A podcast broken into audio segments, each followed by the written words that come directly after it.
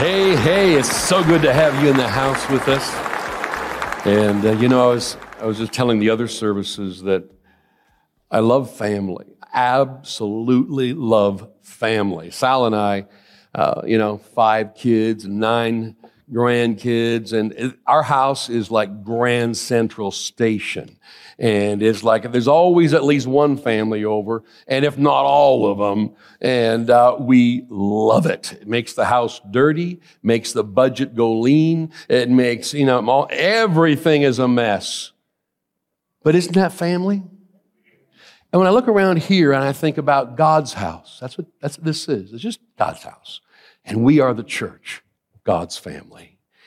Uh, the Bible says we're the where the stalls are dirty, the oxen are working. I love church. It's never perfect. It never goes everything right, but it's us getting together. And it's kind of like, you know, some families, you can always bring someone along. Uh, and, and, that's like God's house. You know, bring as many friends as you want. He doesn't care. There's room for whoever. And, and then we just love and encourage. It's not a place of, of judgment and shooting the wounded. It's not a place, it's a place of, come on, you can do it again. And I, that's why I love Sunday. That's why I love church. And it's all during the week from all the courses, but, but welcome to Springs. And uh, when we start, years ago, God convicted me about not praying publicly for our leaders. Timothy says, if you'll pray for leaders, that is when you will see peace, prosperity. And you're to pray for leaders. Who's your boss at work? Who's the premier of your province? Who's the mayor of your city? Who's the prime minister of your country? We should be praying for leaders. And that gets God on the scene. So join me and let's pray right now before I start for leaders. Father, I thank you for Canada, that I love Canada. We all love Canada. We want a Canada that our kids are going to grow strong in, have opportunity in, a land from, of freedom from sea to sea. Father, we stand on guard through our prayer, our actions. We ask for leaders after your own heart who will stand for freedom, stand for justice, stand for freedom of speech, stand for the whole truth and nothing but the truth. And Father, we pray right now for business leaders. We pray for government leaders. We pray, Father, for healthcare leaders. We pray, Father, for every area from education to arts, entertainment, the church. We ask for leaders who will lead with a servant's heart, who will even lay their lives on the line in their careers and stand strong for truth. Father, give us leaders like that. And Father, bless our leaders wherever they are. Keep them healthy and whole. Father, keep them strong. And Father, wherever a leader won't follow in the remove them and put someone who will. Father, we ask you for a great Canada. We declare that in Jesus' name. Amen, amen. and amen. I was doing a message like this a few years ago, and sitting a few rows back was a guy who had never been to church. He, you could tell a friend had invited him. He was like a deer in the headlights, and, and we get so many of that, and we love that. And uh, so, anyway, I'm talking about what the gospel is. You know, like you heard a little bit from Pastor Zach. We love you and accept you the way you are. You know, we value you and etc. So I'm, I'm, I'm talking and going through this, and this guy sees people talking back to me. And they're going, yeah, amen, preach it. So he thinks this is cool. So he's loving the message. So out loud, he uses a word we normally don't use, like the F word. And it was F, yeah. And he did it six or seven more times during the service. And what I love about it was that nobody turned around and shushed him. Nobody gave him the evil eye. He was just a guy who was hearing a message about Jesus. And he was so excited he had to respond back. If you've been around me for any length of time, you know I hate religion. What's religion? Religion is a bunch of man made rules. Religion is uh, you know, us judging one another and finding fault with one another and comparing myself to you and us comparing ourselves to each other and, and all this junk that religion brings. And we're not talking about religion, we're, not, we're talking about relationship. Well, what's the difference? Well, you know, in your marriage, if you just get up in the morning and say, Good morning, wife, and then you walk to the breakfast table and thank you for breakfast. And then you go to work and you both come home and is, did you have a good day? I did. Did you have a good day? Yes. Good to see you. Good to see you too. And then you go both. And then at bedtime, how are you today? How, good. You ready for bed? I'm ready. And it's just the same verbatim thing every day for weeks. Then you've been married for months. Then you've been married for years. Then you've been married for decades. That's religion. You just go through a routine that you think you need to do to do the bare minimum. A relationship is learning about each other, growing in each other, forgiving each other, surprising each other, trying to think of ways to bless each other. And, and so when I talk today about religion and serving Jesus, I hope you get these two worked out. I hate religion. Doesn't work. Turns people off. As I travel around the world and, and train pastors, and I've worked with so many different denominations, I, I notice that the gospel is often not correctly presented. So much of the message of churches today is that, you know, if you've got sin in your life, you'd better get that forgiven. You better get that put under the blood. It's an affront to God. God's displeased with you. And if you don't do that, the blessing of God's not going to be on your life. And, and, and, and this is how they teach. And so everybody's in a state of constant check, check, check, check yourself, check yourself, check yourself, check yourself, check yourself. Is there sin in my life? Is there sin in my life? And so it's awful. And, and people come to church and no wonder no one likes to go to church because, you know, we judge ourselves that way and then we judge anybody else that way. And if we see a problem in their life, oh, you better get that right with God. And, and this talk creates such a divide as though God, He's got a list. And he's like Santa Claus. You're going to get coal in your life. And he's checking it twice and you have fallen short. Religion will do that to you, church will do that to you, but that's not the gospel.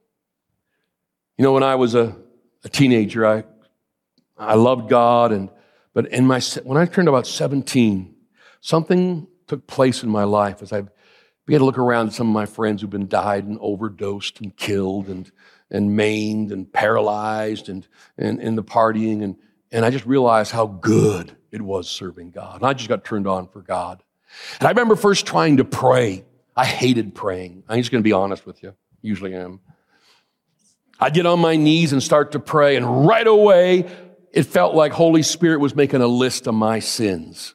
I lied to my teacher and I was disrespectful to my mom. And, and, you know, I promised my dad I'd do this and I didn't do it. And, and I had some bad thoughts about this over there. And so I'm trying to pray and talk to God, but I'm sure it's Him doing this to me.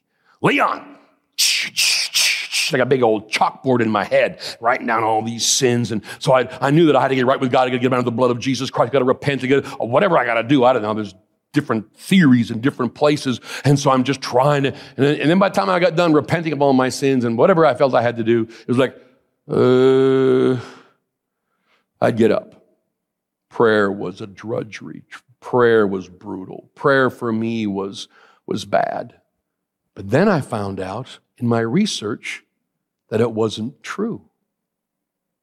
I was taught that if you didn't get a miracle, something you did wrong. Sin in your life somewhere. That's how I was taught. And so you're just like, you know, if something didn't happen, I didn't even want anybody to know I didn't have an answer to prayer because they're going to go, ooh, we better look at Leon's life under a microscope. What is it?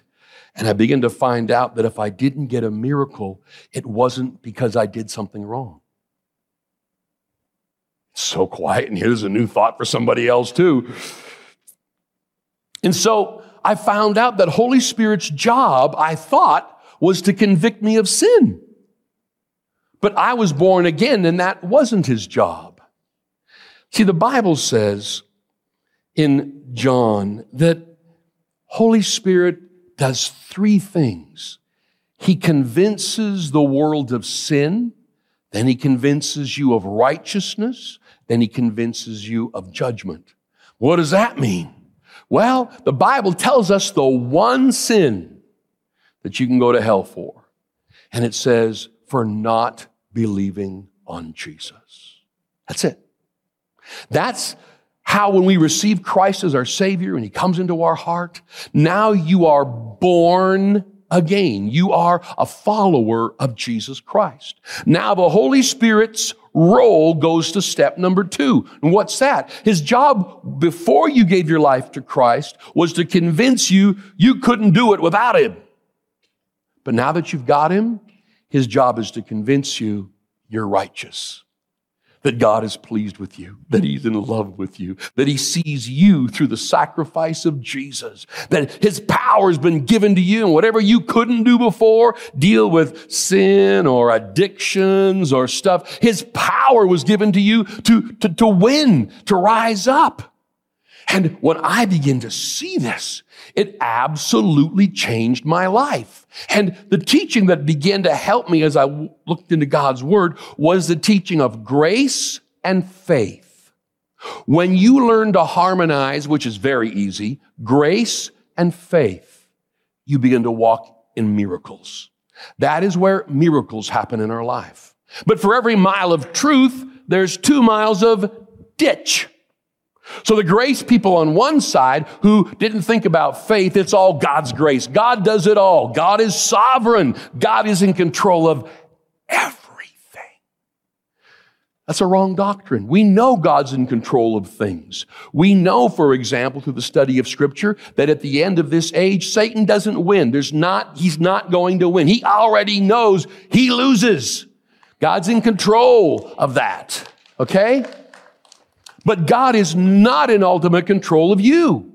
He gave you that control and that freedom to do whatever you want, say whatever you want, make any decision you want. You can choose him, reject him, and this freedom he will not violate.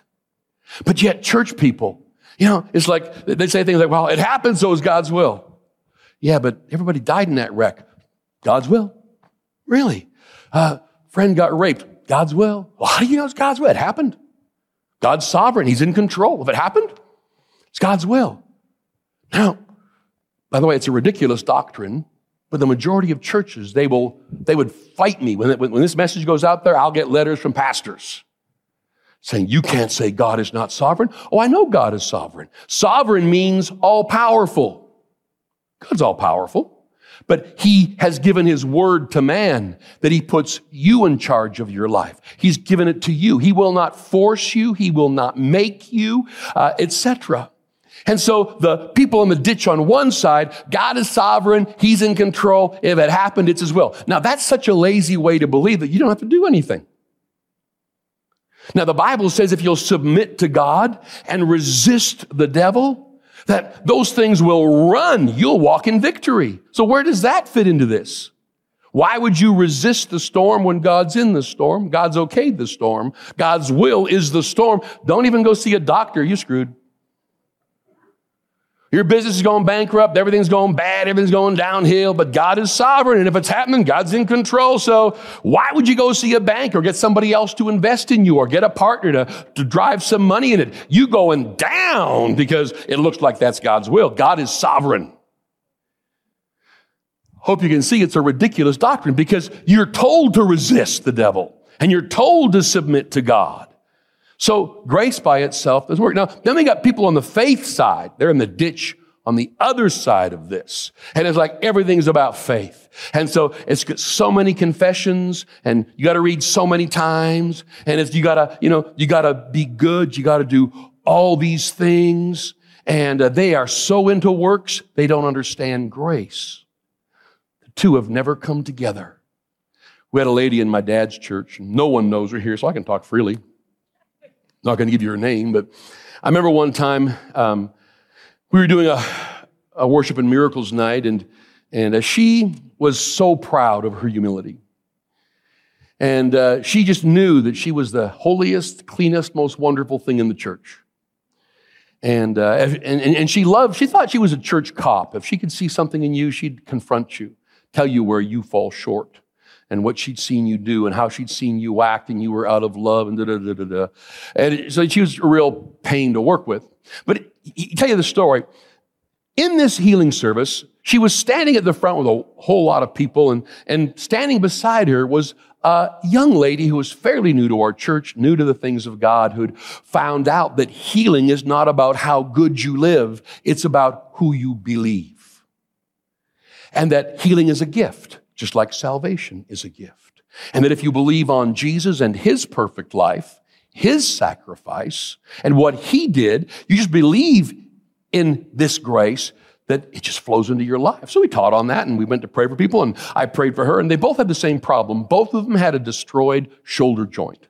And uh, she had it in an accident and I think the other lady, she had it, I'm not sure what it was, rheumatoid arthritis or something. Neither of them could lift their hand over their uh, up over there, kind of like this, had this kind of an action. That was about it. So I laid my hands on the first one and, and just prayed a three second prayer and her hand went straight up in the air, completely restored. She was swinging it, moving it around. Her friends were all in shock because the doctor said that, that the sock was destroyed. She'd never have it. It was completely restored. Well, the next lady, you know, you could just see her looking like this and, and she knows she'll get it too. And because she's earned it. Prayed for her. It was like laying my hands on a dead fish. Just and I prayed a little longer and, and nothing. So I just kept going. And before the service ended that night, she wanted to talk to me. I cannot understand why that woman got healed, why I happen to know a few things in her life that aren't right. And she gave me the list this and this and this. And I've been in this church faithfully. I've gone door to door. I've been teaching. So she went, gave her a list of, of how good she was. I tried to explain to her grace that you don't put faith in your own works. You put your faith in Jesus' works. And that's what grace is. But I couldn't explain it to her. I never saw that woman get a miracle anytime that she believed for anything uh, in my dad's church. Uh, but then you couldn't separate her from the attitude that she was holy and she was so good and better than most people and she'd earned it. It was always like, look how much she's doing. And that's what I've noticed is that you have to understand that this, this marriage of, of grace and faith is something that because of Jesus taking your sin, dying on the cross.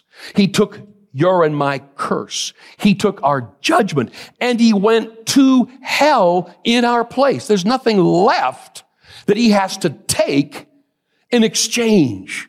He exchanges my awful future for his stunning future. And the Bible says, believe in your heart, confess with your mouth, Jesus and the miracle is yours. You become born again.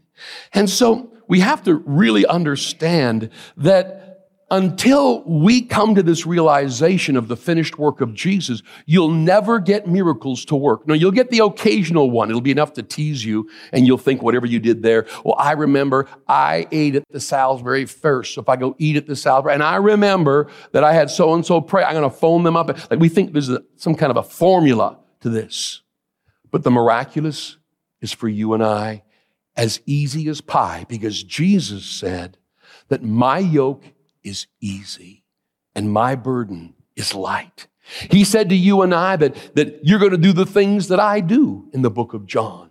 He said that they go therefore, lay your hands upon the sick. He talked about the power of God working in your marriages, your homes, your finances. When you learn how quick and easy it is to harmonize your faith in grace and bring them together, the power of Jesus, it just flows. You'll restore relationships. Your heart can be healed from brokenness, the things that are tempting you off track, the addictions you could never break, just the depression, the unhappiness, the, the disease disease, whatever is going on, when, the, when, when faith and grace harmonize, and I'm going to show it to you in a minute, the miraculous just begins to flow. And His grace begins to move in every area of your life. And this is something I want you to understand today because there are Christians who've maybe been Christians for years. So many people will tell me, I've never seen a miracle. I'm going, well, are you born again? That's a miracle. Well, I know, but I mean, you know, like a healing, or I had a prayer and I got an answer. And I hear this all the time. And as I work with pastors around the world, I mean, there's incredible pockets of phenomenal things going on, but just pockets of it.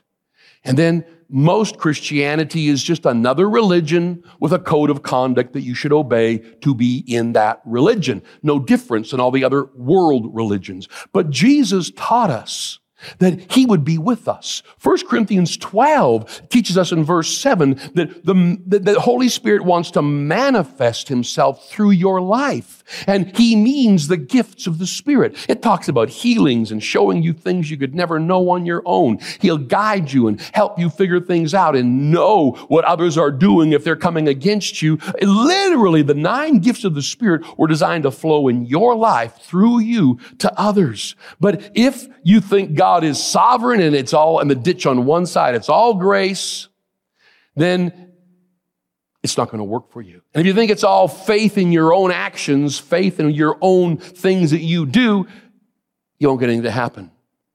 But if you find out and you begin to realize that God is no respecter of persons, you see, some people think when they don't get an answer to prayer, they just begin to believe that, well, there's something that I didn't do.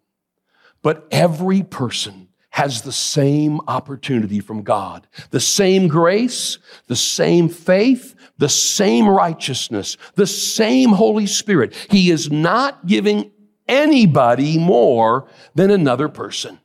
Another teaching that really messed people up was special anointings. Uh, he just has a special anointing for money, and he's got a special anointing for help, and he's got a special anointing for this. That, that's, that's not biblical. The Old Testament, under the Old Covenant, maybe, but in the New Covenant, it, here's what it says in Romans 2.11. For God judges all people in the same way. There is no partiality with God. All people have had their sins forgiven, okay? And so every miracle's been given to every person. It's theirs. Titus 2.11, for the grace of God has appeared bringing salvation for all people. And that word salvation doesn't mean just saved from hell. It's saved from sickness, saved from disease, saved from poverty, saved from, from, from all of the, of, of the curse of the law. In 1 John 2, 2, it says he died in our place to take away our sins. It says here, his death pays the penalty. And it says, and not only our sins, but the sins of all people in the whole world. Now, let me just clarify that for a minute. God did not look down and go, well, let's see who we're going to heal today. Those three, no, no, no. Yep, yep, nope, nope. In fact, I'm going to freak somebody out, but let me help you out with the Bible. God has not healed anybody in 2,000 years.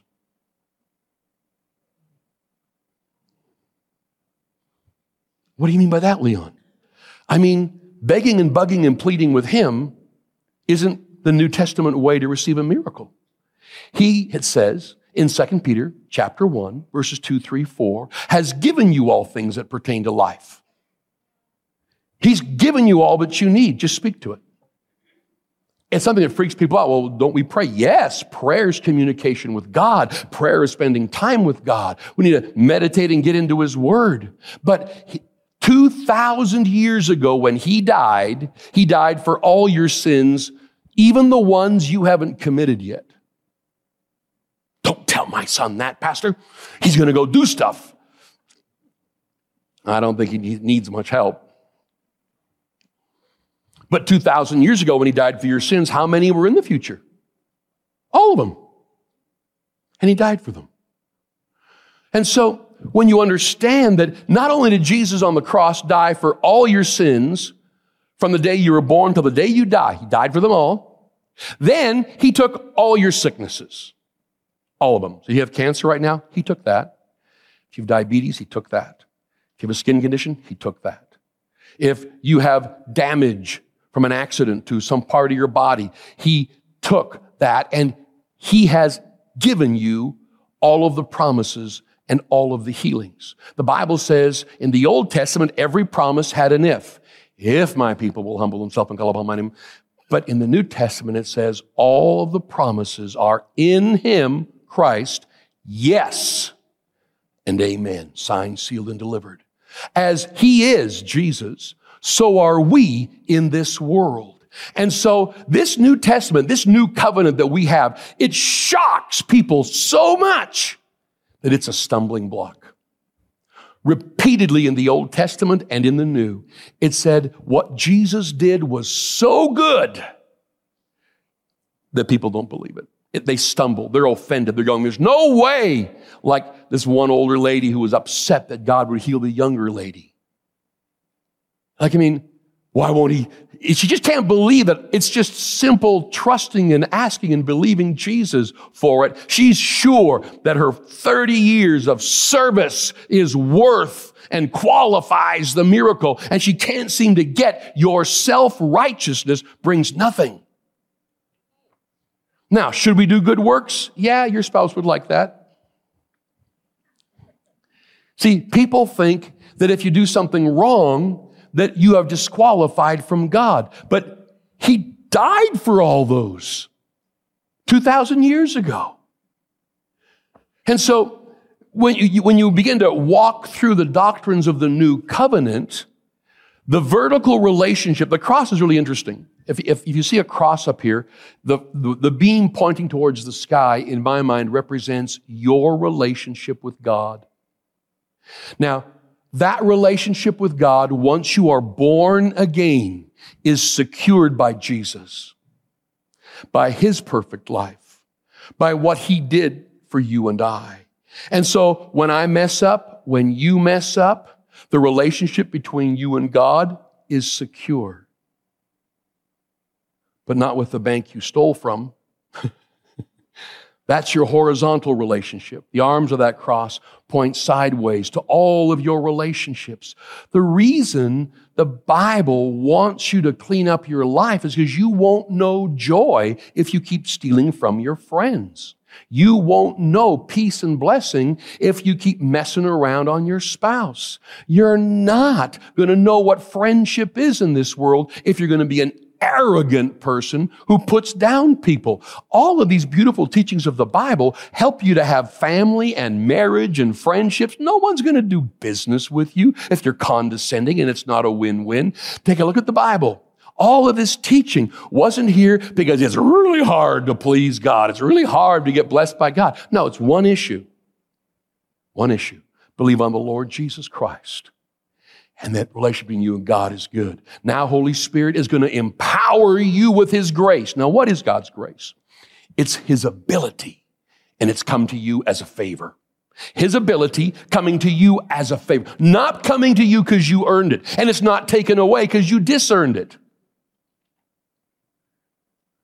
Here's where Christians have been taught so wrong. They're so full of doctrine that they can't get miracles and they can't see the favor and the blessing of God in their life because they've got all this, this wrong doctrine. And it's time for us to, you need to spend some time here and get in the Word and go to some of our courses and get that old garbage cleaned out so that you realize you are blessed because of what Jesus did.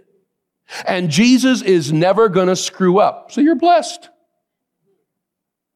You see, if I am looking after your monthly subscription or payment for you to enjoy a golf club, let's say it's $40,000 a year for this prestigious golf club. And so I'm, I want you to go, so I'm paying for it. Well, it doesn't matter how your finances go. It doesn't matter what goes on. I'm the one paying for it. Now, if I go down, you're in trouble, which is why Jesus is the one who paid for this for you and I. On the cross, he took your sin. Then he took the curse. Then he went to hell in your place. Then he rose again with new life and gave it to you. And this new life that you have, which is filled with grace, miracles, joy, and peace, isn't yours because you are good enough. It is yours because you simply believe.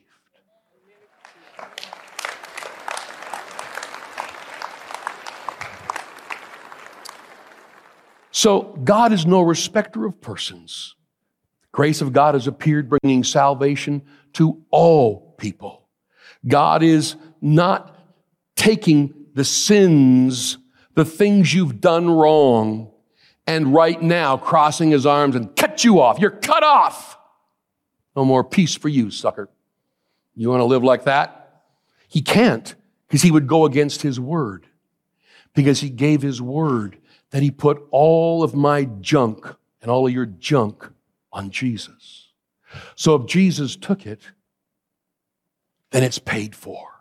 Now, if you wander through life and you keep doing a bunch of stupid stuff, say, yeah, yeah. So, like, what happens? Well, you and God might be cool, but you and the IRS isn't. You and the bank aren't. You and the police aren't. You and your parents aren't. You're going to have no friends, no family, no marriage, no romance, no sex life, no career, no future, no nothing. Why? Because all of those incredibly brilliant, smart things to do are about how to build a great life. So the favor of God's giving you the ability to get rid of that addiction, giving you the ability to walk in joy, giving you the ability that when you marry that man, that is one blessed dude. Why? Because you're walking into that marriage and you're a child of the king. Kid, that woman is so blessed because you walked into her life. I did a series for singles a few years ago. Yeah, what was it called now? Anyway, the, the title meant becoming a blessing and not a curse to the person you marry. People just think, I'm in love. Cool. You love puppies, you love cheese, you love coffee, and I love you too. It takes more than a feeling commitment, the presence of God, the flow of God, and relationships are restored. The Bible says, if the same Spirit that raised Christ's body three days dead, rotting, raised it to life, that same Spirit will bring life to your mortal body. It's the harmony of grace and faith. So, Al, my time is done. So let me just give you a finishing punchline here for a minute. So then, Pastor, what do I do? Well, I'm going to say something, and you might need to get this and let, or, or listen to this over and over. In the Old Testament, their faith was in what God said to them. An angel would appear to Moses. An angel would appear to Joshua. That God would tell them what to do. And they had faith in what God said to them. When Jesus came along, and they had faith in the covenant of Abraham. Abraham had a covenant with God. All of his descendants uh, followed and obeyed that covenant. And then in the New Testament, Matthew, Mark, Luke, and John, when Jesus walked the planet, they had faith in the words of Jesus, and they had faith in Jesus. So when Jesus said to Peter, Step out of the boat, Peter stepped out of the boat and he walked on the water till he got his eyes off Jesus and on the storm. Once Jesus died, and went to hell in your place and took the curse and took your sins, your sicknesses. He took depression. He took guilt. He took shame. Whatever is plaguing you and harassing you because of wrong decisions you've made that you just can't get out of your head or out of your heart. Jesus took that too. And when he arose again, he gave you new life. So what you believe in now today is in the finished work of Jesus. Whenever a sickness raises its head in your body, Jesus took that because God knew all sicknesses that would plague you. He knew what would harass you, and He put it on Jesus. So when you say, well, it's just not God's time, wrong. Eh. Today is the day of salvation. And 2,000 years ago, the healing was paid for. And 2,000 years ago, it was a done deal. We need to understand grace. And as you stay in God's word, faith will rise. Second Peter chapter 1 and verse 3, 4, and 5 says, if you want to see grace or if you want power multiplied in your life, spend time in God's word, focused on Jesus and what he did which is, you know, and as you do, and you see what Jesus did, every time the enemy reminds you of a sin, you kind of go, oh, well, okay, Jesus took that. When you get up in the morning and you feel shame because someone brought up a past thing you've done, you go, well, Jesus took my shame too, so I'm not going to, if he had to deal with it, I'm not going to deal with that. And you learn that this exchange took place, that Jesus took everything negative and he passed on to you his life, filled with joy and peace and righteousness and blessing. The way the enemy harasses every one of us is he will camp on your worst sin that you feel is the worst thing you've done. He'll camp on that. Or he'll get somebody else to camp on it. Make you feel guilty and awful and ashamed, to make you get up and never seem to smile or have joy because you feel judged by everyone else. But when God, when you begin to focus on God and you grow in your faith, because faith cometh by hearing and knowing the word of God, and you focus it on the grace of God, this miracle, this thing you could never do on your own, you couldn't get rid of the shame it's been there for 10 years. You couldn't get rid of the fear that has haunted you because of something. You, whatever it is, the power of God comes in. You know, it's actually a small thing to heal someone's body. Often it's the guilt and the shame and the condemnation that people feel on the inside of them that they'll take to their graves. And that, by the way, will make you sicker than a dog. The Bible says that it's the soul. It's, he says, I wish above all things that you prosper and be healthy as your soul, your mind and emotions, as it prospers. So as, as, as long as the enemy can keep you in shame and guilt, unforgiveness, anger, offense, okay, he'll take you out early because all of those things bring in sickness and disease. They just, our bodies just can't be healthy when your stomach's in a knot and your body is coursing with all these chemicals that come from shame and stress, etc. You're just going to get sick. And so to know Jesus and to follow in his principles, that same spirit that raised Christ from the dead begins to come in that knot in your stomach it just starts to release. That band around your head that you wake up and go to bed with every night. That, that, that you know, that, that you can't even explain how you feel to some people. It just begins to disintegrate under the presence of God. That's the marriage. That's the harmony of grace and faith. When you begin to believe in the finished work of Jesus, His grace, His ability coming to you as a favor. Should I tell you one more story? I'm past time. You okay? This will really help you. I was invited to the bedside of a man that was given 24 hours to live here in Winnipeg, and uh, wonderful Christian man, family, kids. And his lawyer called me and asked me if I'd come pray for him. Didn't know this family. So I came to the hospital and was told that they don't even know what's wrong with him. They were trying to ship him out to the Mayo Clinic uh, for the experts to see him, but he was going down so fast that he wouldn't even make the trip. So I walked into the room, and I had brought in a board member from our church with me, and his lawyer was there, his wife was there, and he's laying on the bed. And uh, from what I understood in the brief time that I spent, a wonderful man, wonderful man, believer. And so his wife told me the story, everything's shutting down, every organ is shutting down. And I walked over and he, this is, he couldn't even talk. He was so tired. He would just kind of whisper, just, hi, yeah, thank you. And uh, so I just taught him a little bit because I find that Christians are the worst at not knowing the truth about healing. So I taught him about grace and faith. So I tried to get him to marry them in his heart. So I could get him a miracle. And sharing. He goes, he's nodding, yes, yes. And, and I said, I'm going to pray for you. And he, goes, and he could only whisper, so I, I, he would just be like, please do, please do. And uh, he'd go to lift his hand, like if his nose was itchy, and would, he would drag it along the top of his body like this slowly. And you could just see him. There was just no life left in this man. So the lawyer's back there, board members back there, Wife is standing by the bed. He's laying in bed. He's going to die today. I walked over to him and I sat on the edge of his bed. Just put my hand on his chest. And as soon as I put my hand on his chest, he started to try to ramp himself up to make, to make something happen. To make something happen.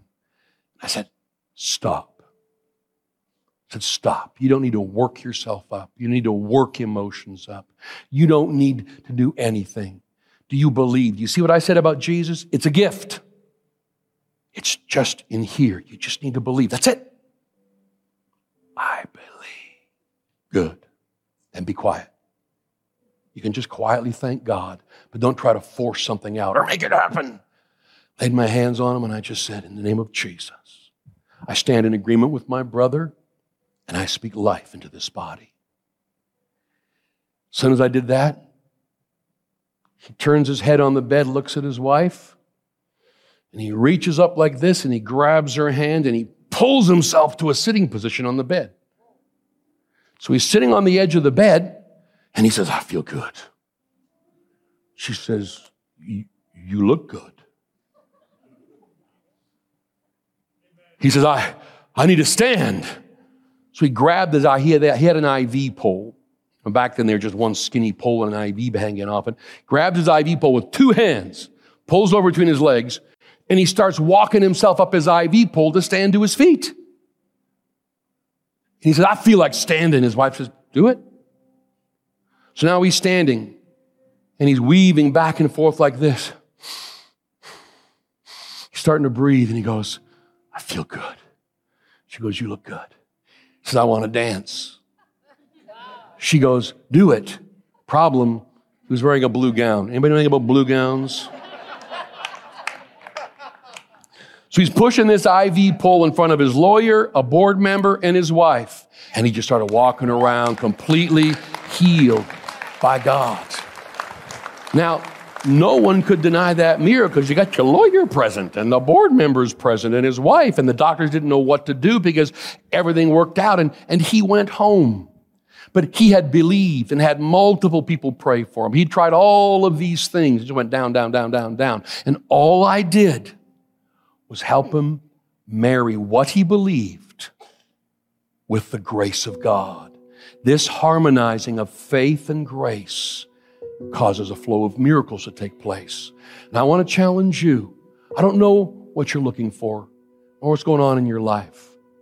But as you continue to come out and learn about these two gorgeous words, the power of growing your faith, you can multiply this grace. And as you learn about this Jesus, the reason we read and we spend time worshiping, etc., is because when this thing happens in your heart, it's whoosh, and the and Jesus said to everybody, Jesus never said to anybody, "My faith made you whole." In fact, I believe of the 17 times we have individual miracles in the Bible, he said, and, and he doesn't say this to every one of them, but the majority of them, and rest are under, he said, Go your way, your faith hath made you whole. And we think he means you really raised your faith up to a really high. You didn't have enough faith. No, that's a big mistake. Everyone's got the same measure. It was a marriage of faith and grace. Father, I just pray today that every person here that you would touch them. Every believer, Father, would just get excited about this life of miracles and the power of God. And Father, for those who don't know you, let today be the day. Every head bowed for just a moment. I'm going to close my message down with a powerful prayer. It's the prayer that I prayed years ago when I gave my life to Christ. A number of people in this room have done that, and a number haven't. But today, if you were to say to me, Leon, I'm not sure and I need to give my life to this Jesus, then I'm going to lead everybody in the prayer. I'm going to ask everybody, all of us, we're going to pray it out loud with them, these amazing folks. But for those who would say, please include me, today I'm getting right with God, would just you folks open your eyes and across the auditorium, just give me a wave and say, please include me. Thank you. Thank you. Thank you. Others, thank you. Thank you. Anyone else? Thank you. Thank you. Thank you. Thank you. Thank you. Praise Jesus. Those watching in the parking lot, know, just God knows your heart. Those joining us around the world, just pray this prayer. And let's all pray with these amazing folks. The prayer goes like this Just say, Dear God, thank you for sending Jesus, who died in my place, took my sin the punishment, the curse, and he went to hell in my place. So I could be in your family and be guaranteed heaven. So, Jesus, come into my heart. From today and on, I'm following you as Lord and Savior. In Jesus' name. Amen. Welcome to the family of God. That's how powerful that is. Now, what you just did isn't an emotional thing, it's a legal thing. God couldn't get involved in your life till you asked Him. He will never force Himself. Even you're growing in this relationship, He'll never make you, force you. You need to continue to just grow and pursue in, in, the things of God. And I've never been sorry for what He's done. And as you come to church, messages like this will change your life as you hear truth. And when you hear truth, you know what happens when you hear truth? You kind of just go, wow, that's too good to be true. That's awesome. Yeah, I can, that, that is a witness in your heart to truth. And so keep coming. We'd love to have you. Bring out anybody you want to. Springs is a church that just says, hey, we want to be a blessing to people. And we're all searching and we're all growing in the things of God.